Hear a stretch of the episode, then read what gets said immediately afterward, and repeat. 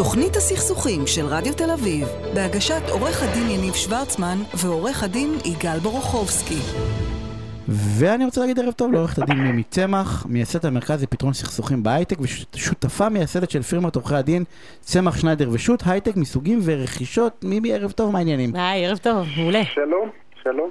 אלן. יגאל איתנו על הקו, יגאל שליחנו בכנס באילת, יש כנס, מישהו צריך להצג פה את התוכנית בכל זאת. אנחנו נדבר על כנס עוד מעט. אנחנו הולכים לדבר על אני קראתי, לא יודע מה המילה כשלים היא מתאימה, בסדר? אבל יזם, הייטק, צעיר, אנחנו פיתחנו רעיון, יש לנו רעיון, אנחנו נורא אוהבים אותו, ועד אנחנו מגיעים למשא ומתן עם משקיע, או קרן השקעות, whatever, וזה לפעמים משתבש, ואז זה נגמר רע, ובואי, תספרי לנו קצת, איך זה עובד, ממה אנחנו צריכים להיזהר, יש לי רעיון, אני רוצה להיפגש בקרוב עם איזה משקיע, מה לא לעשות, או מה כן לעשות.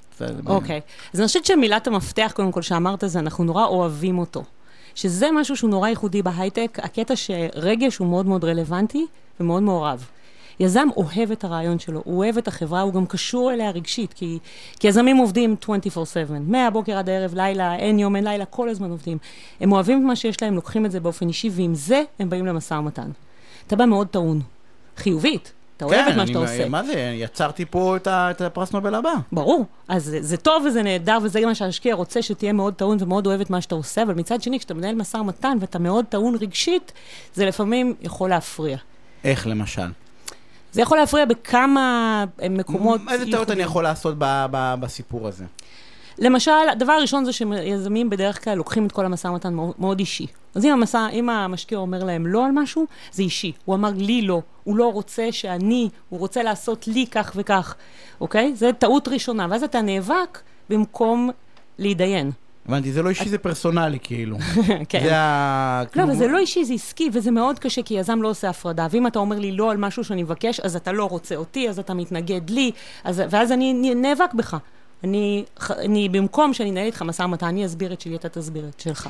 הרבה פעמים אני פשוט נלחם בך, כי אתה נלחמת בי, נכון? אמרת לי לא, תקפת אותי. אני אוטומטית מתגונן. אני מתגונן, אפילו לפעמים אני תוקף. אז זה דבר ראשון, ואת זה צריך למצוא דרך לנטרל, תכף אפשר לדבר על זה. הדבר השני, זה שברגע שאני נאבק, הרבה פעמים אני לא שם לב שאני כבר לא בתוך משא ומתן, אלא לאט לאט אני מתחיל להיות בתוך סכסוך, או בתוך איזושהי הידרדרות. והמשקיע, לפעמים אין לו כוח. בייחוד אם זה קרן, שכבר עושה את זה הרבה פעמים, נפלה על יזם שהוא מאוד רגשי, מאוד תקיף, ובאיזשהו שלב מתחיל להירתע. אוקיי, אז אולי אנחנו לא צריכים, אולי אנחנו ניקח צעד אחד אחורה, ואני כבר לא נמצא במקום שאני נורא רוצה לקדם את זה, אני פתאום מוצא את עצמי אנטי היזם. אז בלי להרגיש בעצם, אני מוביל, אני אפילו גם אז לא תמיד אני רואה, אז איך אני מזהה את זה אבל? את המצב שבו הבאת את המשקיע? כאילו נניח, אני מזמן נצאתי לדייט, אבל נניח, אני מניח שאם הייתי יוצא לדייט, והיא לא רוצה אותי, אז אני מניח שמי שמנוסה בדברים האלה, מזהה את הסימנים, בסדר? אם מתחילה לשחק בטלב, לא יודע שכל מיני, כאילו איך, בתוך הניסיון שלך, איך אני יודע שהבאת את המשקיע? קודם כל זה, אתה יודע, כמו בדייט, מי שיוצא הרבה לדייטים מרגיש את זה בדייט השני, מי שיוצא מעט לדייטים מרגיש את זה אחרי 1-2-3. אבל אתה מתחיל להרגיש, א', שפחות מחזירים לך טלפונים, פחות, ואם אתה כבר במשא ומתן, פחות נותנים. הרי מתי נוח לך לתת ולהתפשר? כשאתה מרגיש שהצד השני הוא אותו דבר כמוך. הוא הולך לקראתך, הוא מבין מה אתה רוצה, הוא מאוד רציונלי. ככל שאני פחות רציונלי, אז אני אקבל גם פחות. אוקיי? ואז אתה... תראה, זה, יניב, זה מאוד עמוק מה שמימי אמרה כאן. אנשים חושבים שכמה שהם יהיו יותר קשוחים הם יקבלו יותר, והרבה פעמים זה בדיוק ההפך. דווקא כשהם מבטרים וזורמים, אז גם הצד השני נכנס לאווירה, מבטר וזורם, וזה טיפ שאנשים לא מכירים, הוא טיפ חשוב. נכון. אבל אם כולם זורמים, אז איך בסוף אני אקבל את מה שאני רוצה? 90% מהעסק, לא? אז יש עוד דבר שנורא חשוב להבין במשא ומתן בכלל, ואני חושבת שליזמים שעובדים עם הרגש חשוב גם כן. הם רוצים להגן על עצמם מפני משהו. תפתחו את האוזניים, תקשיבו. יכול להיות שאפשר להגן על מה שאתם רוצים, אבל בדרך אחרת. והמשקיע הרבה פעמים הוא מנוסה. אז תסבירו. במקום להגיד, לא, אני לא מסכים, כי אני מרגיש שתוקפים אותי, תסביר ממה אתה חושש, ותיתן דרך למשקיע או לצד השני, או אפילו לזה שיושב לידך והוא מנוסה כבר בדברים האלה, לעזור לך להגן על מה שאתה מבקש, אולי לאו דווקא בדרך שאתה חושב שהיא נכונה. כי הוא יותר מנוסה. כי הוא פחות טעון. זה ממש, כאילו, אני מקווה שיש לי אפס ניסיון במשאים ומתנים של יזמים, בטח בהייטק, אבל זה מרגיש לי בול כמו גישור. נכון. לא, כאילו, זה אותו, זה נשמע, כל משא ומתן הוא גישור, אבל כאילו פה פה בגלל... מה אתה צוחק, יגאל? מה אתה צוחק? הכל מרגיש לך כמו גישור, הכל מרגיש לך כמו גישור. אבל זה נכון. אבל הוא צודק, הוא צודק. לא, אבל פה כאילו הקטע... אתה יודע, ההפרדה של השיח רגשות, אתה יודע, אגו וכל הדברים האלה, שאין, שאני הולך קונה, לא משנה מה, עזוב, אתה הולך קונה בית, אין לך את זה. אין לך את זה, כאילו בסדר, כן נסתדר עם הבית, לא נסתדר עם הבית.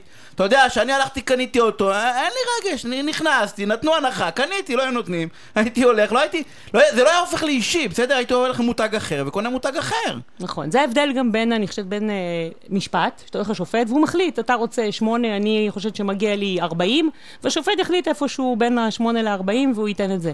בגישור, כמו שאתה קורא לזה, או מה שאנחנו עושים, אנחנו עושים בין היתר גם פתרון סכסוכים, הקמנו את המרכז הישראלי לפתרון סכסוכים בהייטק. מה שאנחנו עושים זה מנסים לפצח את מה עומד מאחורי הדרישות, מה עומד מאחורי ה-8 שלך, מה עומד מאחורי ה-40 שלי, ולראות אם אנחנו יכולים לצאת גם אתה עם ה-8 שלך וגם אני עם ה-40 שלי, כי אם נבין מה עומד מאחורי זה, אני אתן לך את מה שאתה רוצה, לאו דווקא במספרים, אלא בדברים אחרים. אם את צריכה... תפרי קצת על המרכז, מה אתם עושים שם? אז האמת שהמרכז זה מצחיק, כי הוא קם עוד לפני שהוא קם, כי שמנו לב שהרבה, בגלל הדברים שאמרתי, הרבה פעמים נוצרים סכסוכים, בין יזמים למשקיעים, בין יזמים לבין עצמם. אני מבין למה שנוצרים הסכסוכים, סליחה שאני מתפרץ, עוד לפני שיש בכלל, לא תמיד יש, כאילו, זה לא תמיד תוך כדי הסכם כבר, זה כאילו עוד לפני הסכם. לא, זה יכול להיות גם, בגלל שזה מאוד אמוציונלי, כך שני יזמים, הם לא ישנו, הם לא ישנים כבר חודשים, הם מאוד אמוציונליים על העניין הזה, והרבה פעמים נוצר ביניהם מתח בגלל הדברים האלה. וכל מה שהם צריכים זה מישהו שיבוא מהצד, והוא לא יהיה לא עייף ולא טעון ולא חשדן, והוא ינסה להבין מה כל אחד מהם רוצה, וינסה למצוא איך לתת לכל אחד את מה שהוא רוצה, מבלי שהוא ירגיש שהוא ויתר או הפסיד. מצאנו את עצמנו עושים את זה יותר ויותר, כי אנחנו מייצגים הרבה פעמים את היזמים, הרבה פעמים את המשקיעים, ומכירים את הצד הזה והזה. ואז התחילו לפנות אלינו, נקרא לי שהצגתי שני יזמים מול משקיעים, ובאיזשהו שלב הם צלצלו ואמרו, תקשיבי, אנחנו רוצים שתגשרי ותייצגי את שנינו. אז קודם כל הסברתי להם, אתם מבינים שאני מייצגת אתכם, אני לא יכולה לייצג גם את הצד השני. אנחנו מבינים, אנחנו רוצים, תעזרי לנו לפתור את הכמה מסוכות שנתקלנו בהם, ואז נחזור חזרה להיות אחד מול השני. וכך היה. זה יופי.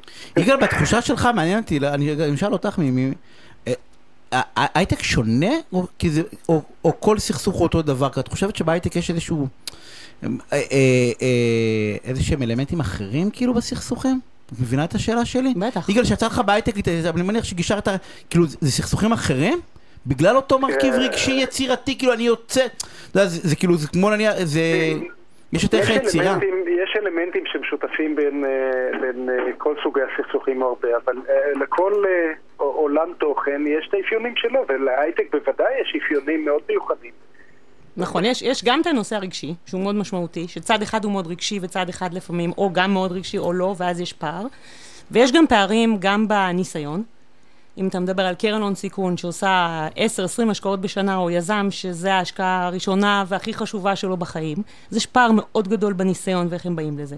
יש פער כמובן בכסף. יש פער בקשרים בתעשייה, וזה גם משמעותי, כי יזם שמרגיש שנעשה לו עוול, הוא לא יודע, לא יכול לעשות עם זה הרבה בתוך התעשייה הקטנה הזאת, בתוך הנישה, שכולם מכירים את כולם, וכולם מכירים את המשקיע. יהיה לו סכסוך אחד עם משקיע, והוא שרוף בתעשייה. רבות, כן. כן, אז זה הבעייתי. את יודעת, דיברת בהתחלה על זה שלוקחים את ההתלבטות לגבי ההשקעה באופן אישי, באופן אמוציונלי.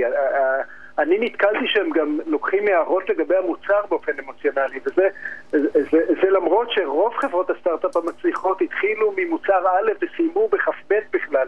המוצר השתנה 100 פעם עד שהוא הגיע לסוף, ועדיין הרבה יזמים מושקעים רגשית, תופסים את המוצר כאילו הוא הם, התקפה על המוצר זה התקפה עליי, זה מעליב אותי.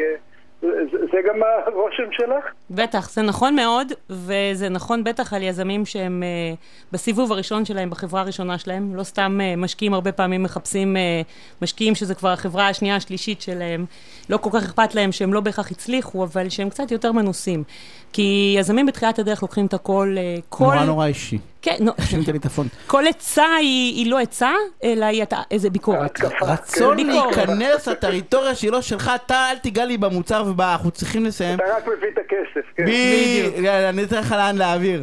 עורכת הדין מימי צמח, תודה רבה על הפינה הסופרמענט הזאת. בכיף, תודה לכם. תחום שהאמת שלא הכרתי בכלל, חייב להגיד, לא הכרתי בכלל, ואני בהתחלה אמרתי, לא הכל אותו דבר, גם אמרתי לך בשיחת טלפון, ואני מבין שדווקא בהייטק כנראה לא הכל אותו דבר, גם תחום קטן, גם פערי כוחות, גם נראה לי מישהו שווה להיכנס אליה, יגאל, נראה לי...